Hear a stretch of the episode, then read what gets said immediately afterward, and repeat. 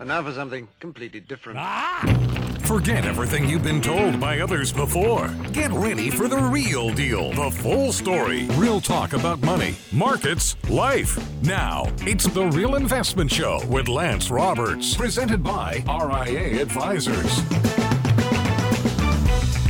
And good morning and welcome to the Hump Day edition of the Real Investment Show as uh, we get another day of going nowhere. so, you know, uh, yesterday, of course, markets had looked to open up a little bit, uh, wound up, you know, kind of trading back and forth today, finished up ending lower. Um, on really just no progress on the debt ceiling. Had a conversation yesterday. There were some, you know, kind of some expectations and hopes that maybe things would get to progress a little bit. Nothing really happened to any great degree. Uh, President Biden cutting his trip short, coming back to the U.S. now to uh, negotiate further on the debt ceiling deal as that as that deadline approaches. Of course, has everybody you know kind of anxious right now. But as we talked about, you know this market just literally is dead. It just goes nowhere right now. Just kind of trades back and forth in range. This morning, uh, futures are pointing up here a little bit. Target announced better than expected earnings. Uh, came in really kind of across the board a, a, good beat on both revenues as well as earnings. Now, of course, that earnings had been had been had brought been brought down. Those estimates have been brought down a bit, but came in at 205 versus the $1.76 estimate. So again, that's a pretty big beat even over the estimate right now. Uh, stock's going to trade up this morning, um, you know, about a point or so. Um, on that news. And you know, but here's important is that we saw yesterday the retail sales number and the retail sales core number which is the, kind of the core good sales that uh, a lot of economists look at, continues to trend in a positive direction. So, you know, all these concerns about a big consumer slowdown, et cetera, hasn't really, you know, matured yet. Doesn't mean it won't, but so far consumers seem to be kind of hanging in there. Now, Target is, of course, a very different company than what we saw yesterday with Home Depot and was exchanging some uh, tweets this morning you know, on that very issue because yesterday Home Depot announced a pretty dismal result and, and really kind of some of the worst earnings they've had in like 20 years. So it, it was a very bad report for Home Depot. Target coming out, very different story. Now, why the difference between the two? Well, remember that during 2020, 2021, as we were sending $5 trillion worth of checks to households and everybody was locked up in their house, what did they do with the money? They went to Home Depot. Remember, we used to joke about this in 2020 is that, you know, we're supposed to be all locked down in our house, yet you go to Home Depot and they were packed with people buying stuff, you know, lawnmowers and washers and dryers and everything else to, you know, build decks on their house and put in a pool and all this other stuff. So we were spending all this money at Home Depot and Lowe's, of course, during that period to, you know, uh, at a home office, right, or whatever we were doing to our house. It was a lot of fix. It was a lot of fixer-uppers uh, during that uh, two-year period. So we pulled forward a lot of Home Depot sales in 2020, 2021. So what you're getting now is that boomerang effect for Home Depot that's coming back around. Now Target's a little bit different animal because that's stuff that people need to buy all the time, right? I mean, uh, you know, kids are still needing diapers, and um, you know, you still got to get food. You got to, you know, uh, you know, buy the stuff to just live your daily life, right? Toilet paper and all those type of things. So, you know, the consumers on those side, that, that's spending that is going to have to continue at some point. Now, retail, retail, uh, sorry, retail consumers may be pulling back some of their more, you know, uh, luxurious expenses, right? Those kind of the things I want maybe get put off a little bit, but things you need are still going to get bought because you, you have to still live your life. And and that's and that's just something. So the thing to be paying attention to over the next really kind of few days, we're getting a lot of retail sales reports out. But you know, pay attention to these stores that are more uh, on the lower end, the Dollar Trees, the Dollar Generals, the Targets, the WalMarts. Pay attention to what they say uh, not just on earnings, but also are they reaffirming their guidance for the year or are they getting more negative? Now, Target reaffirmed their guidance this year saying, hey, the outlook is okay. Um, we don't see anything, any kind of big headwinds right now. And again, this is a little bit kind of juxtaposed to what everybody's been expecting was this big crash in the consumer. And yet they seem to be kind of holding in here right now. Now, the one caveat to that, of course, is tighter credit standards. Tighter credit standards obviously is going to crimp disposable incomes, of course, for the average American, right? Because They have their wages coming in. Wage growth is definitely slowing now. We've seen that data here as of late, which means they're going to have to turn more and more to credit cards to continue to support their living standards. And with tighter credit, of course, that's going to lower that ability to obtain more credit to keep consuming at the same pace. So there's certainly some risk to these retail sales numbers as we go forward. But right now, at least, these numbers are doing okay. And, and this is why we're looking at GDP for the second quarter around 2, 2.5% growth in the second quarter. Now, that's going to be better than the 1.1% growth we saw in the first quarter. But importantly, here, there's no real sign of recession right now. And this is going to be one of the things that we've really got to pay attention to.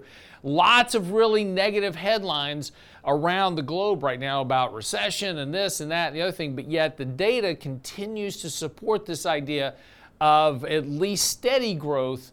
Um, you know, even slower, but you know, slower growth, but still steady growth within the economy. We haven't seen that big backlash yet that everybody's been expecting. Doesn't mean it won't come, right? We need to keep paying attention to that. We need to pay attention to the data, but that turn has not entirely showed itself just yet. So again, keep paying attention to this retail sales because retail sales are important overall because they make up 40%, as we said yesterday. Retail sales make up 40% of PCE, which is 70% of GDP. So if we're to see a crack in the economy, it's going to show up in retail sales. That's where you want to kind of be looking. That's going to be your boots on the ground kind of indicator for a real turn down in the economy. And we just haven't seen that just yet. Okay, having said that, um, again, you know, last few days, market continues to go absolutely nowhere. Today looks like to be another day. Dow looks up to be about 140 points this morning. The S&P's up about 16 something, you know, kind of the same thing we saw yesterday.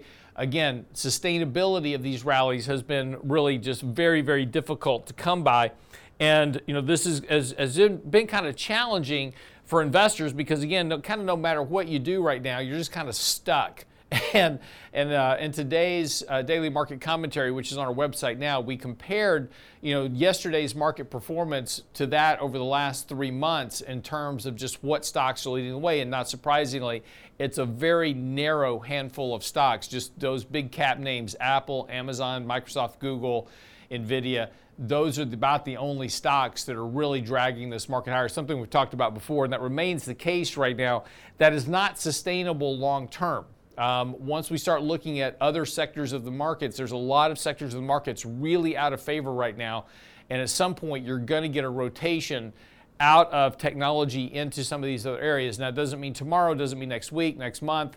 Um, but again, it's just you know the the deviation between what's happening in technology versus the rest of the market is not sustainable long term. You can't have just uh, you know a market breadth of being that narrow is not sustainable long term. So you're going to get a rotation. Doesn't mean the market has to fall apart. Doesn't mean you have to have a major correction, but you are going to get a rotation in this market. So don't forget to take some profits out of your technology stocks. If you've got a lot of tech in your portfolio right now, take some profits. Um, there'll be plenty of opportunity to buy it back cheaper a little bit later. Okay, this morning got a lot of stuff to get into with Danny Ratliff. He'll be joining us right after the break. Be sure to get to the website. Michael Lebowitz's new article is on the website talking about bonds and uh, you know why the expectation is still that bonds are going to be a decent outperformer as we get past all this debt ceiling, uh, you know, issue and debate. That's on the website now, realinvestmentadvice.com.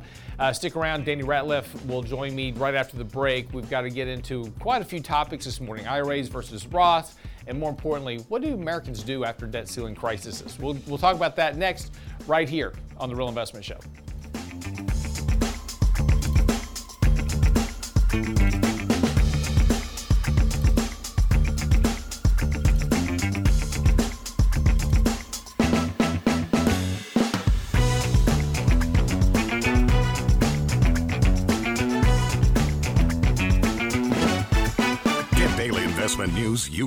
Can use. Delivered at the speed of the internet at realinvestmentadvice.com. Why, Red, whatever are we gonna do over this hot, lazy summer? Don't you worry, little darling. We gonna break our money malaise. Don't let the summer doldrums sap your money's worth. Register for our next Candid Coffee with Danny Ratliff and Richard Rosso with summertime tips for your idle cash. Saturday, June 3rd. It's our half year financial checkup breaking your money malaise this summer. Register now at realinvestmentadvice.com. Candid Coffee with Ratliff and Rosso. RealInvestmentAdvice.com. The Real Investment Show.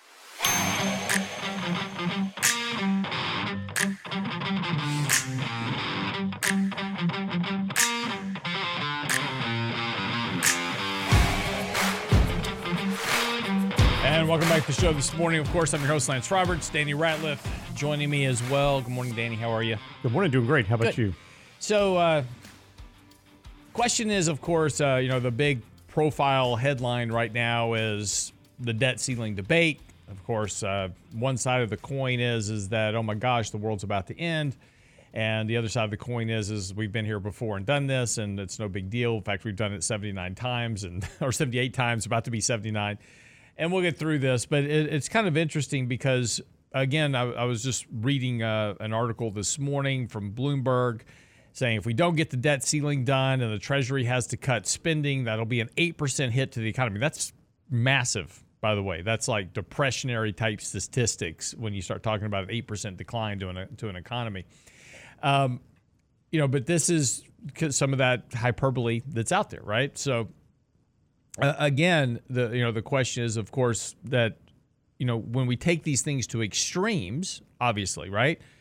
Which is we don't raise the debt ceiling, so we can issue no more debt. Okay.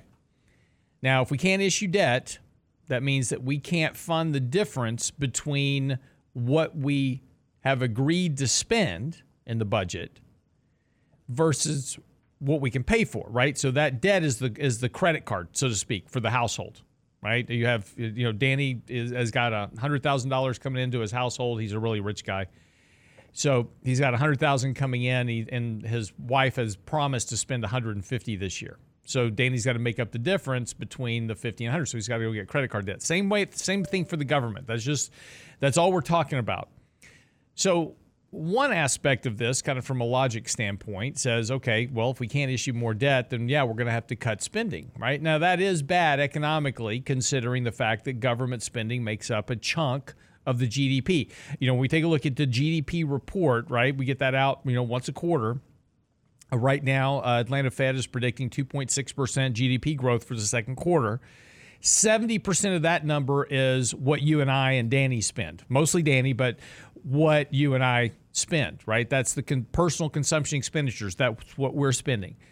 Part of this is net imports and exports, right? The difference between what we export and import. Part of this is private investment from businesses.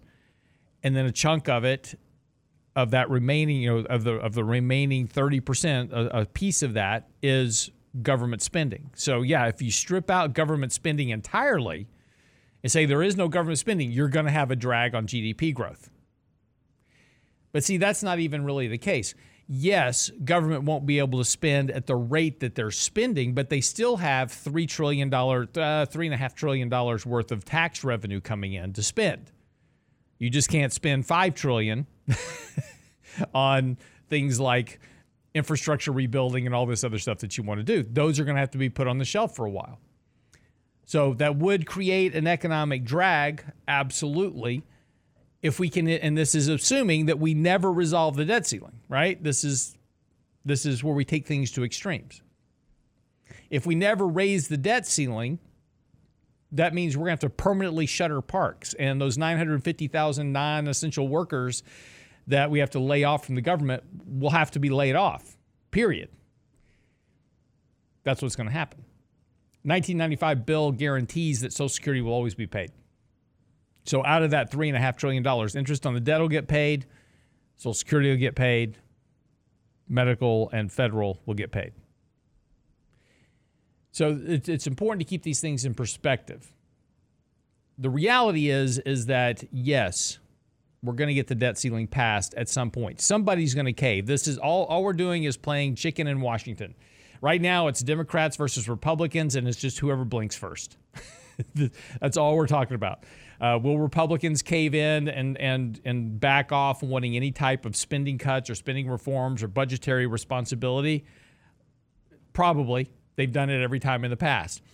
Um, will Democrats back off wanting to spend more money? Absolutely not. So somebody's going to blink. We'll see who it is, but we'll get there. So the question though is, is what happens and what do Americans? This is an article on The Economist. What America does after a debt ceiling disaster.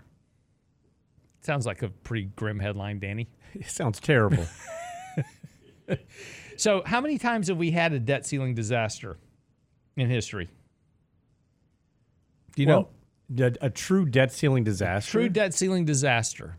I mean, never. Then how do they know what Americans do after the fact? Yeah. That's my only question.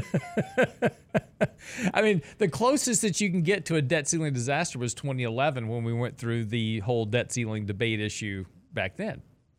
So I guess that's their point of reference, right? Well, which we've been through many other times, but I mean, we had it delayed. It wasn't necessarily a complete disaster. Now, the market didn't like it initially, but as things kind of worked their way through, things got better. Yeah. Now, certainly a, a much different economic environment than where we are today. I mean, we can make an argument that, you know, you look at PE ratios from a stock perspective, much different Yeah. than where we are. However, um, you know, we have to deal with the, we have to play with the the uh, the cards we're dealt. So, I think the interesting thing here is that we're seeing all of this, like you said, this information that is just dire, right? It's, it's designed to get clicks. And what happens? I mean, what truly happens if we get in this environment? And and you talked about Republicans versus Democrats. And let's be honest, if Republicans were in office, Democrats would be doing the exact same thing that they're doing. They're both going to spend money. They, Yep. they can't figure it out.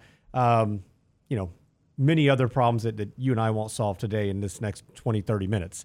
But inevitably this will get done. It's just a matter of when and what that timing looks. We know they're going to take it down to the wire.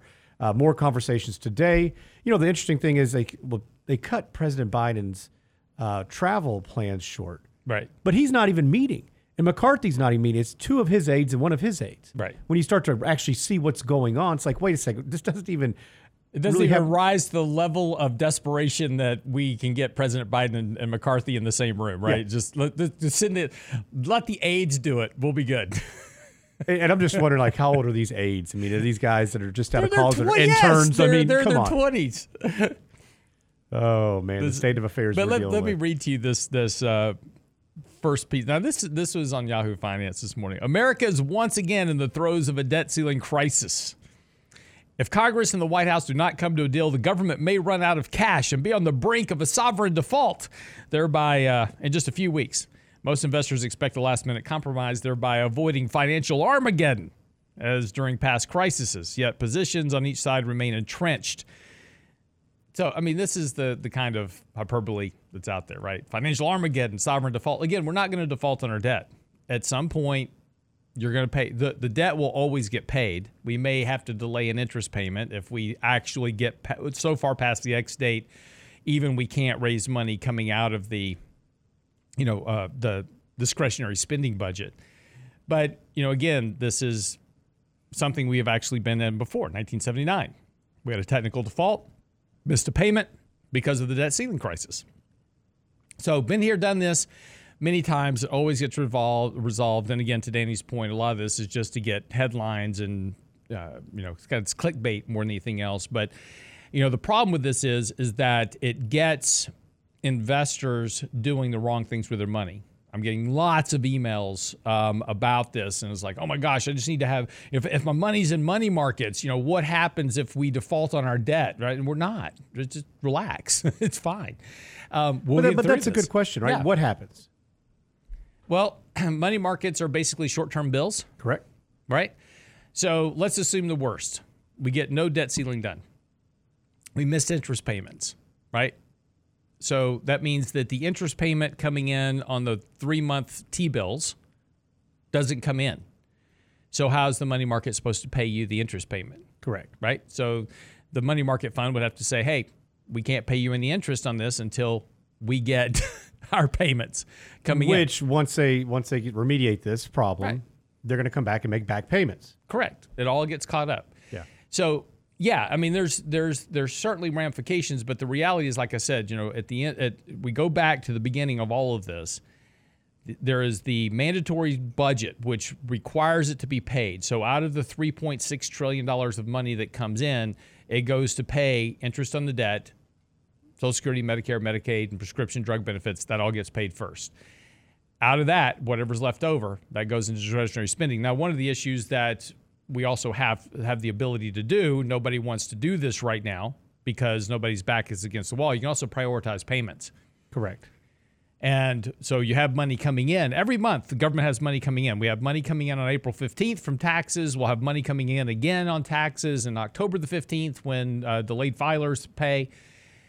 So there's always money coming into the government every single month. Sales tax revenue, all this type of stuff. Constantly money coming in. So when that money comes in, the government will have to prior- prioritize payments. Oh, well, you know, I can't fund windmill building. I've got to go pay interest on the debt you know, surprise is that just like a household, there are things that we want to spend money on doesn't necessarily mean we can spend money on those things right now. We have other bills that we have to pay first that are more important. And those are the mandatory spending requirements of the budget. So again, this just you know, it's important to keep all these things in perspective. We've been here before, yes.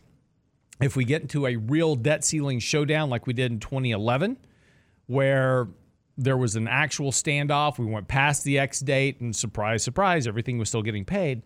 Uh, we had to shut down the government. We had to lay off non essential workers and close parks. Everybody's very upset about that. I get it. Smithsonian was closed.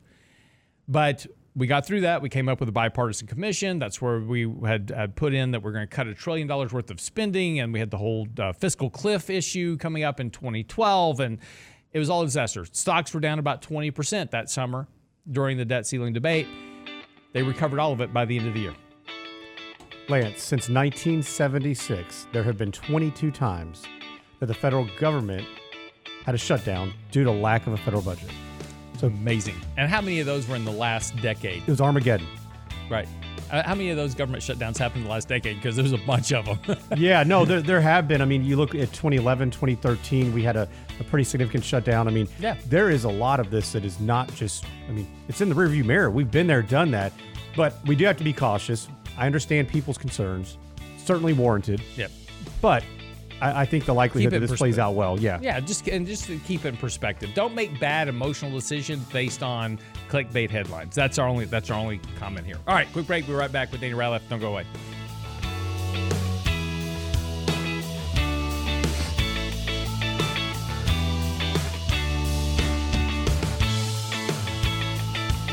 The Real Investment Advice blog. It's required reading for the informed investor. Catch it today at realinvestmentadvice.com.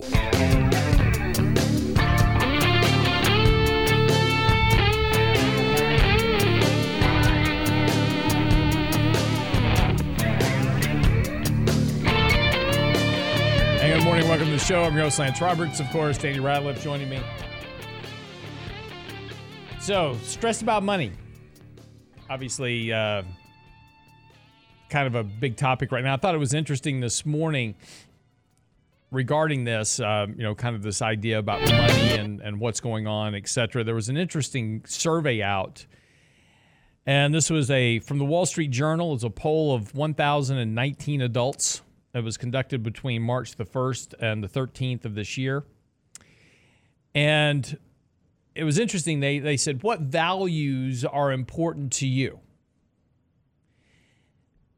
In 1998, they've been doing this survey for a long time, by the way. In 1998, patriotism was 70% as a important value. Today, it's 38%. Religion has gone from 62% in 1998 to 39% as being an important value. Having children has gone from 59 to 30% community involvement has gone from 62 to 27% and money has gone from 31 to 43%. So the point is is that it's interesting that we have now created this paradigm shift more to being, you know, this idea about money being important and and you know the the status of our lifestyle and the things that truly make us happy over time, right? The things that provide fulfillment, the things that uh, that provide you you know, a positive outlook, those type of things, patriotism, religion, having children, uh, being involved in your community, being involved in your church, those relationships, those social gatherings, etc., have fallen far and away from that. And it's not surprising, you know, with social media, they have, you know, regular polls that show loneliness as being a very big problem of, you know, the current generation coming up. They're detached from reality, they're detached from uh, community, they're detached from other people you know, being online is great, but you're still sitting alone, right? And you know, there's there's a there's a thing that happens when you're involved with other people and you're involved in your community and your and your, or your church or whatever it is it's that community that social aspect that gives you fulfillment in life it makes you happy and this is why we see a lot of, of issues of rising depression more drug use in terms of I don't mean drug use like illegal drugs but more drug use in terms of treating things like depression and anxiety and all these type of things.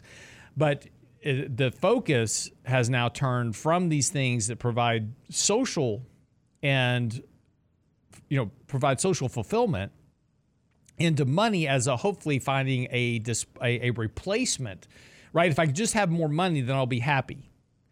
And this is always the problem that people get into. You know more money is going to make you happier and yet what we find out is, is that the more money you make the more money you need because you keep upgrading your lifestyle to where you're you're at the point you're you're still stressed right about money. Uh, so i was making 20000 a year now i'm making 40000 a year. Now i'm stressed because i don't have enough money to support my $40000 a year lifestyle so now i've got to make 60 and and this is the chase that inevitably occurs. And it creates you know you know there's always the old saying about money is is the root of all you know uh, what i'm sorry I'll, i got that backwards you know they say I hate when I screw shit up like that. so, you know, money doesn't buy happiness, right? And that's that's the point that you know we think we can solve with money, of course. And and this is the thing we're always trying to solve. And, and it was interesting because there was an article out today. Um, this was on CNBC talking about stressed about money. The number one way to worry less, and this is from behavioral wealth specialist, and and talking about that you know 70% of Americans report feeling financially stressed. And of course, they're unhappy because they're financially stressed. And when you take a look at divorce statistics, the top two reasons for divorce in the country are infidelity and and financial, right? And so of course, if you're having financial stress, that means you're probably not focusing on the marriage and the fidelity becomes a problem. So generally those two are, are fairly linked uh, pretty close to the hip, and that you know we continue to see rising levels of divorce. So you know it's kind of just an interesting dichotomy that we've got ourselves into today in terms of you know what we think will solve our. If I can just get more money, my problems will be solved. Yet the more money we make, the more problems we have. And some of the most unhappy people you will ever meet are rich people. they are they are miserable most of the time.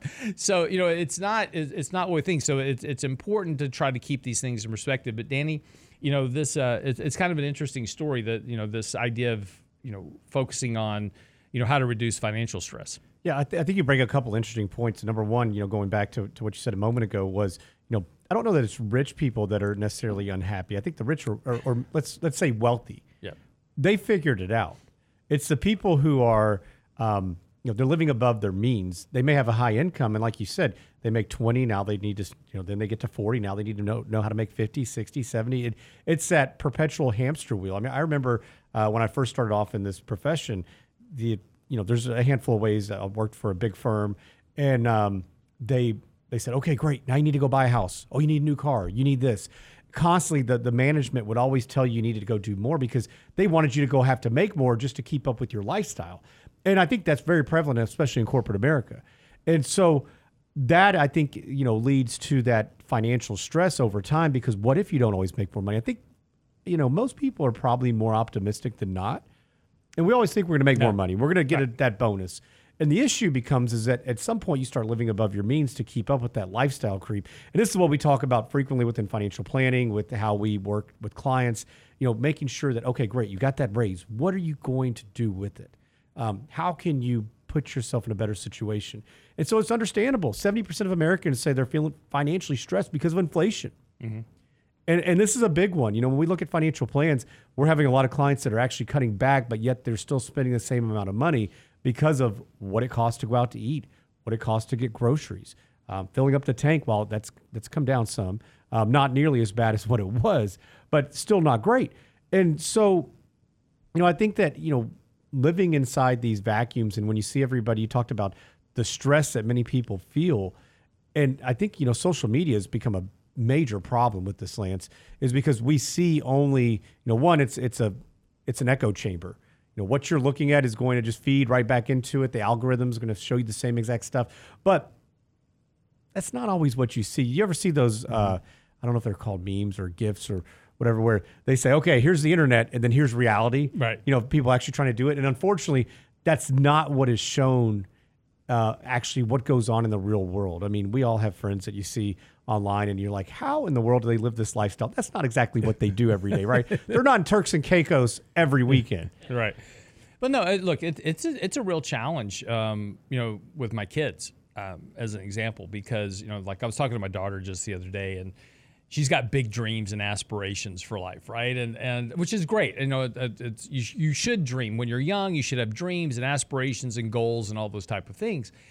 And you know, it's it's it's a hard conversation, you know, to get them to understand that what they see on the internet and on TikTok and on Instagram, et cetera, is not real in most cases. You know, it's there's some 20 year old kid and he's like, oh, here's my uh, you know collection of high end exotic cars, and I've got you know 15 you know Lamborghinis sitting in my driveway type thing. Um, probably not real.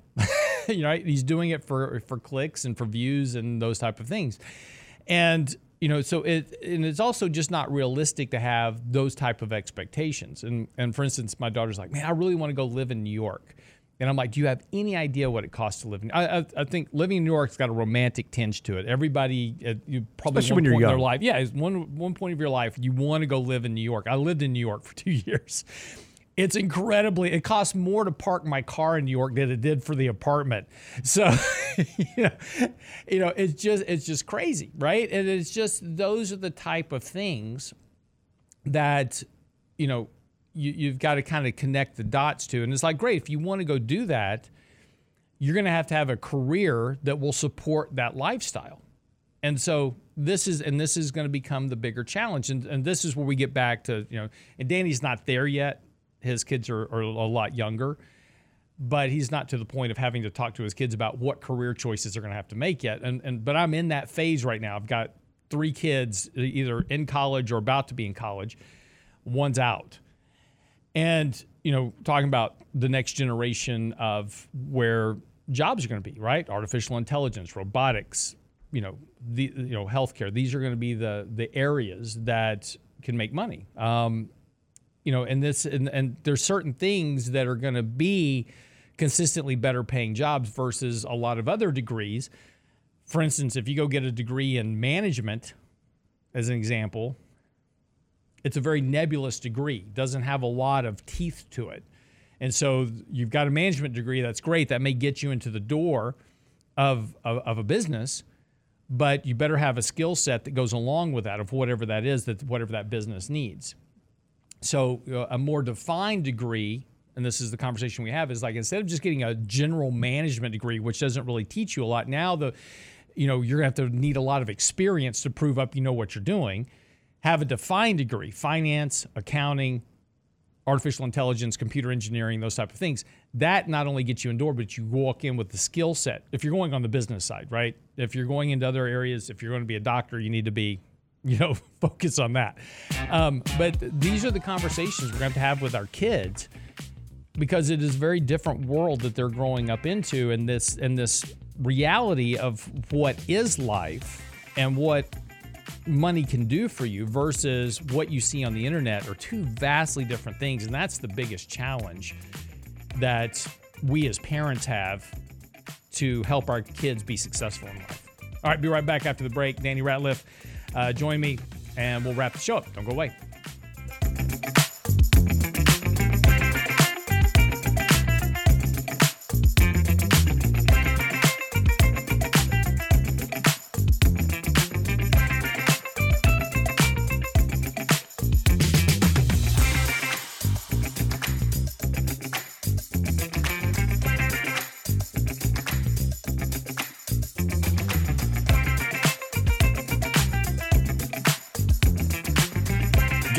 investment news you can use, delivered at the speed of the internet at realinvestmentadvice.com.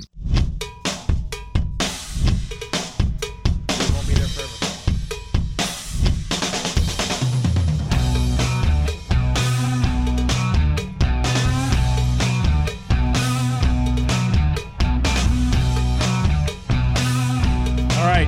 So getting ready, just talk a little bit about, you know, money, financial stress, these type of things. This is something that everybody deals with, you know, all the time. And and financial stress is not new to anybody. Everybody has it, and it really doesn't matter.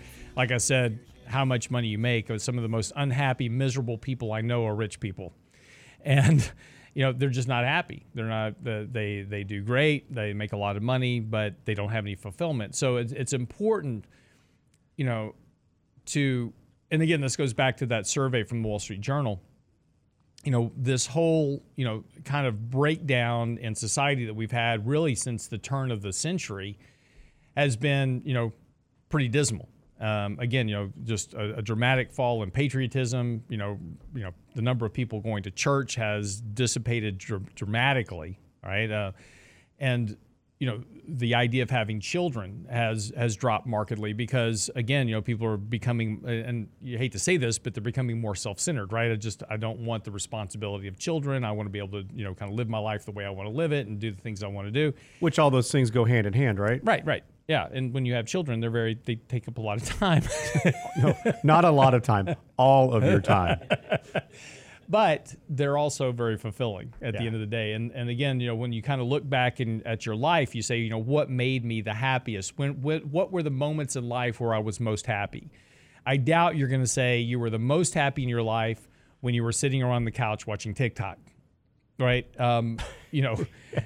it's going to be I was, you know, this one time I was on vacation with my friends and we had a great time right? And, and that's the, one of the happiest moments I had. You know, whatever it was, the, the day I got married, you know, day I had killed, you know, day I had children, those type of things.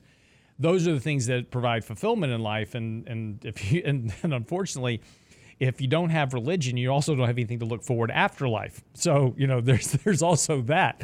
Uh, it doesn't lead you a lot, you know, to, to work with. So you know, you know, it's important that you know money is important right? And, and, as I said earlier, money can't buy you happiness, but money buys you a lot of whatever comes in second. Um, you know, so so I'm not dis- discounting that money is not important because it is. It provides us the facilities to do the things that we want to do that can make us happy. Again, it won't buy happiness, but it can provide the the ability for us to do the things that make us happy.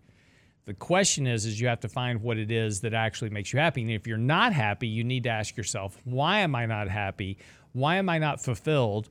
Why do I not look forward to getting up every day? And then start figuring out what that problem is because it's not money. And that's the and that's the thing you have to focus on. Yeah, and I think money, you know, it's it's really important in the aspect that, you know, it's what we deal with every single day. But it's that financial security, the freedom that allows you to yeah. do things. And, you know, I work with a lot of different types of people and, and a, a lot of small business owners that get to a liquidity event. And the guys that are most successful, or just in retirement, are people that have a plan. Now, a lot of them, they continue to work. They're like, hey, I'm not slowing down. This isn't, you know, I, I enjoy what I do. I'm going to continue to do this. But if they don't, if they say, hey, I'm going to get this paycheck and hang it up, they have a pretty defined plan as far as what they're going to do. They're not just waking up and kind of, you know, they're not a feather in the wind, so to speak. They have a plan as far as here's what I here's what my day is going to look like. Here's where I'm going to spend my time and energy, and that may be you know, service work, it may be with kids, it may be with grandkids, but every one of them has some type of idea as far as what they envision. The ones that I see that don't have much planning, so to speak, that's where they get in trouble. And I mm. think that's just anything in, in life. Yeah. But again, you know, when you talk about this, you know, when you talk to, to successful, happy people, right? They, it's to your point. Well, okay, when you retire, what are you going to do? Well, I'm going to be involved in my community. I'm going to do service work. I'm going to work for a charity. I'm going to do you know, I'm going to work through the church or whatever it is. But there's always some type of involvement being there, right? They're, they're remaining active, they're remaining involved in the community, they're remaining involved with other people. Social networking. Social networking. Yeah. Those type, playing golf with his, with your buddies, you know, whatever it is. But it's that human connection, it's that human interaction that that provides fulfillment and happiness. And you know, this is this is the one thing that you know we're starting to drift more and more away from as we become more isolated as individuals but this is also why we see such a rise of people being so unhappy so depressed those you know these type of things and yes we all want to point it back to being the issue of money and it's not fair because I don't make as much money as I as I should be making to make me happy. There was an interesting article out today. Um, there's a guy who's been on sick leave for 15 years. Okay. How do you Now- pull this one off? So it's in Europe. Um, he works Well, for go. IBM. No, no, no. He works for IBM, um, but he, he lives in Europe. And he's been making $67,000 a year for 15 years. He's been on sick leave. He had leukemia. Disability. So he's been on disability. So, but IBM's kept him on the payroll at 67,000 and change a year for 15 years. And he sued IBM because he was not given a raise in 15 years.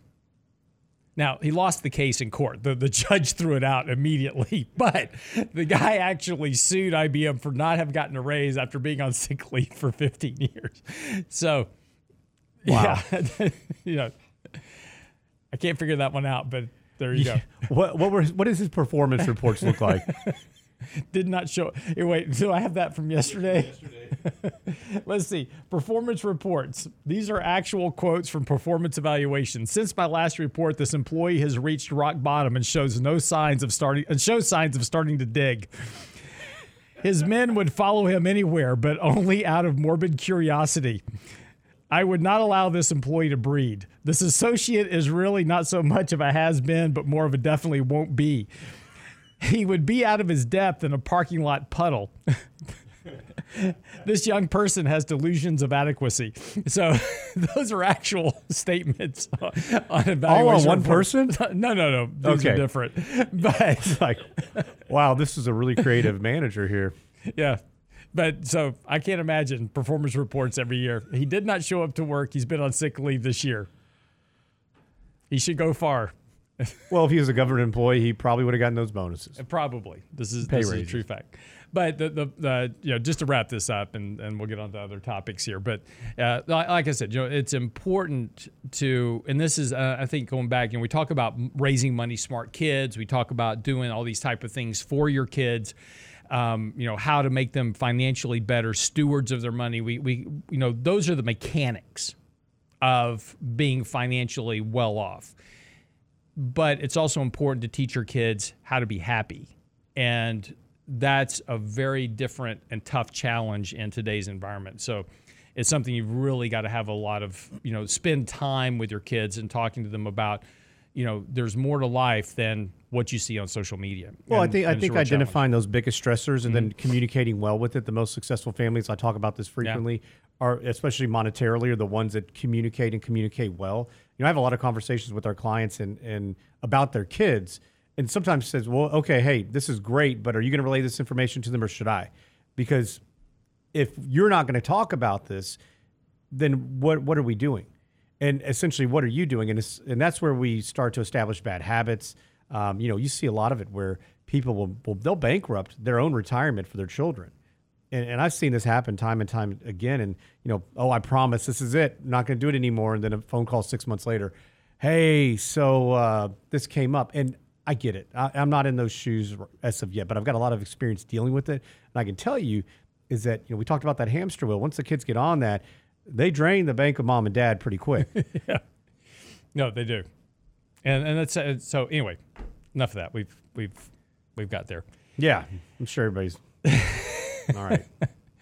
So, um, so Danny, uh, any uh, issues that we've got working on? I know we've talked uh, before about you know Roth IRAs and and these type of things. What's what's the latest, uh, you know, kind of up, update on that? Yeah, I, I think. Look, so you know, having a lot of conversations about people saying, "Hey, where do we put money right now? Can I put funds into the, the Roth IRA or traditional IRA?" You know, this is something that you know we do speak about frequently. You know, you can contribute to a general IRA for the year prior, all the way up to about April fifteenth or tax day deadline.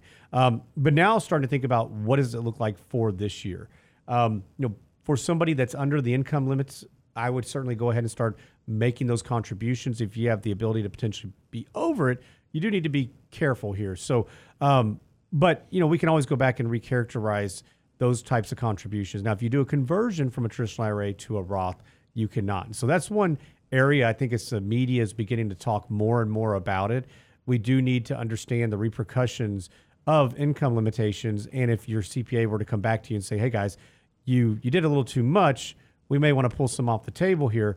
Um, you cannot on that conversion. Now, one other thing, as you know, we can we look at a lot of employer plans, and we're seeing more and more Roth 401ks. And there's this big misconception, Lance, that if you're if you make too much money, you can't put funds into the Roth 401k. Now, this is much different than the Roth IRA in the sense that there is no income limitations. You can put up the exact same amount in a Roth 401k as you can a traditional 401k. There are no income limitations uh, associated with it, unlike the Roth IRA. So, on a Roth IRA, for example, um, if you're making, you know, you can put up to $6,500 if you're under 50. You get that $1,000 catch up um, if you're over. But if you're single um, and you make less than $138,000, you can contribute to it. Um, if you're married filing jointly, it's $218,000. And so somebody who's maybe making 250, married filing jointly may say, "Hey, I can't put the funds in." You actually can. But you need to understand, you know, what are the tax ramifications? Um, you're not going to get the pre-tax, so your paychecks will shrink a little bit. But long term, Yep. will you actually retire in a lower tax bracket? Probably not. I don't know. I, I see it often that you actually My goal, don't. my goal though, is to retire in the highest possible tax bracket. Right. I want to have I want to have enough money in the bank that, that my income generation from that puts me in the highest possible tax bracket. That's Well, my but goal. we'd want to be able to. I want you to have the most income and pay the least amount of taxes. well, I So understand that. that's, the other caveat. Where do you put the funds to right, avoid that? Right. Exactly. But you won't let me I'm retire anyway, so it doesn't matter. Yeah, you're never retiring. What does it matter? Why I have a strong belief in religion because I want to get out of here. Yeah, yeah. So Lance is on the the dad strategy, DAD, diet desk. exactly. Sooner the better. Anyway, have a great day. We'll see you back here tomorrow with Michael Lebowitz. We'll get caught up on the Fed, interest rates, inflation, and whatever else is going on in the markets. That'll be tomorrow's show. Of course, in the meantime, get by the website, realinvestmentadvice.com. Have a great day. See you tomorrow.